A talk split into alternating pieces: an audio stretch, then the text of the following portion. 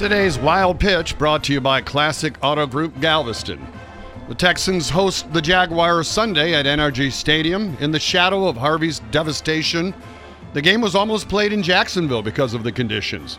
Jaguars owner Shad Khan graciously offered to switch dates with the Texans and come here in December, even though it would force the Jaguars to play three road games in a row in December and give the Texans three straight home games. And the teams are division rivals. Wow. See, that's how it's done, Texas Rangers. You don't screw your rival and force them to play their home games in Florida just for the sake of your delusional playoff hopes. Karma's a bitch, Rangers, and when the Astros visit Arlington in the last week of September, it would surprise no one if they put the final nail in your rapidly closing coffin. You should rip the word Texas off your uniforms and then sit back and watch the Astros in the playoffs. That's today's wild pitch. Yeah.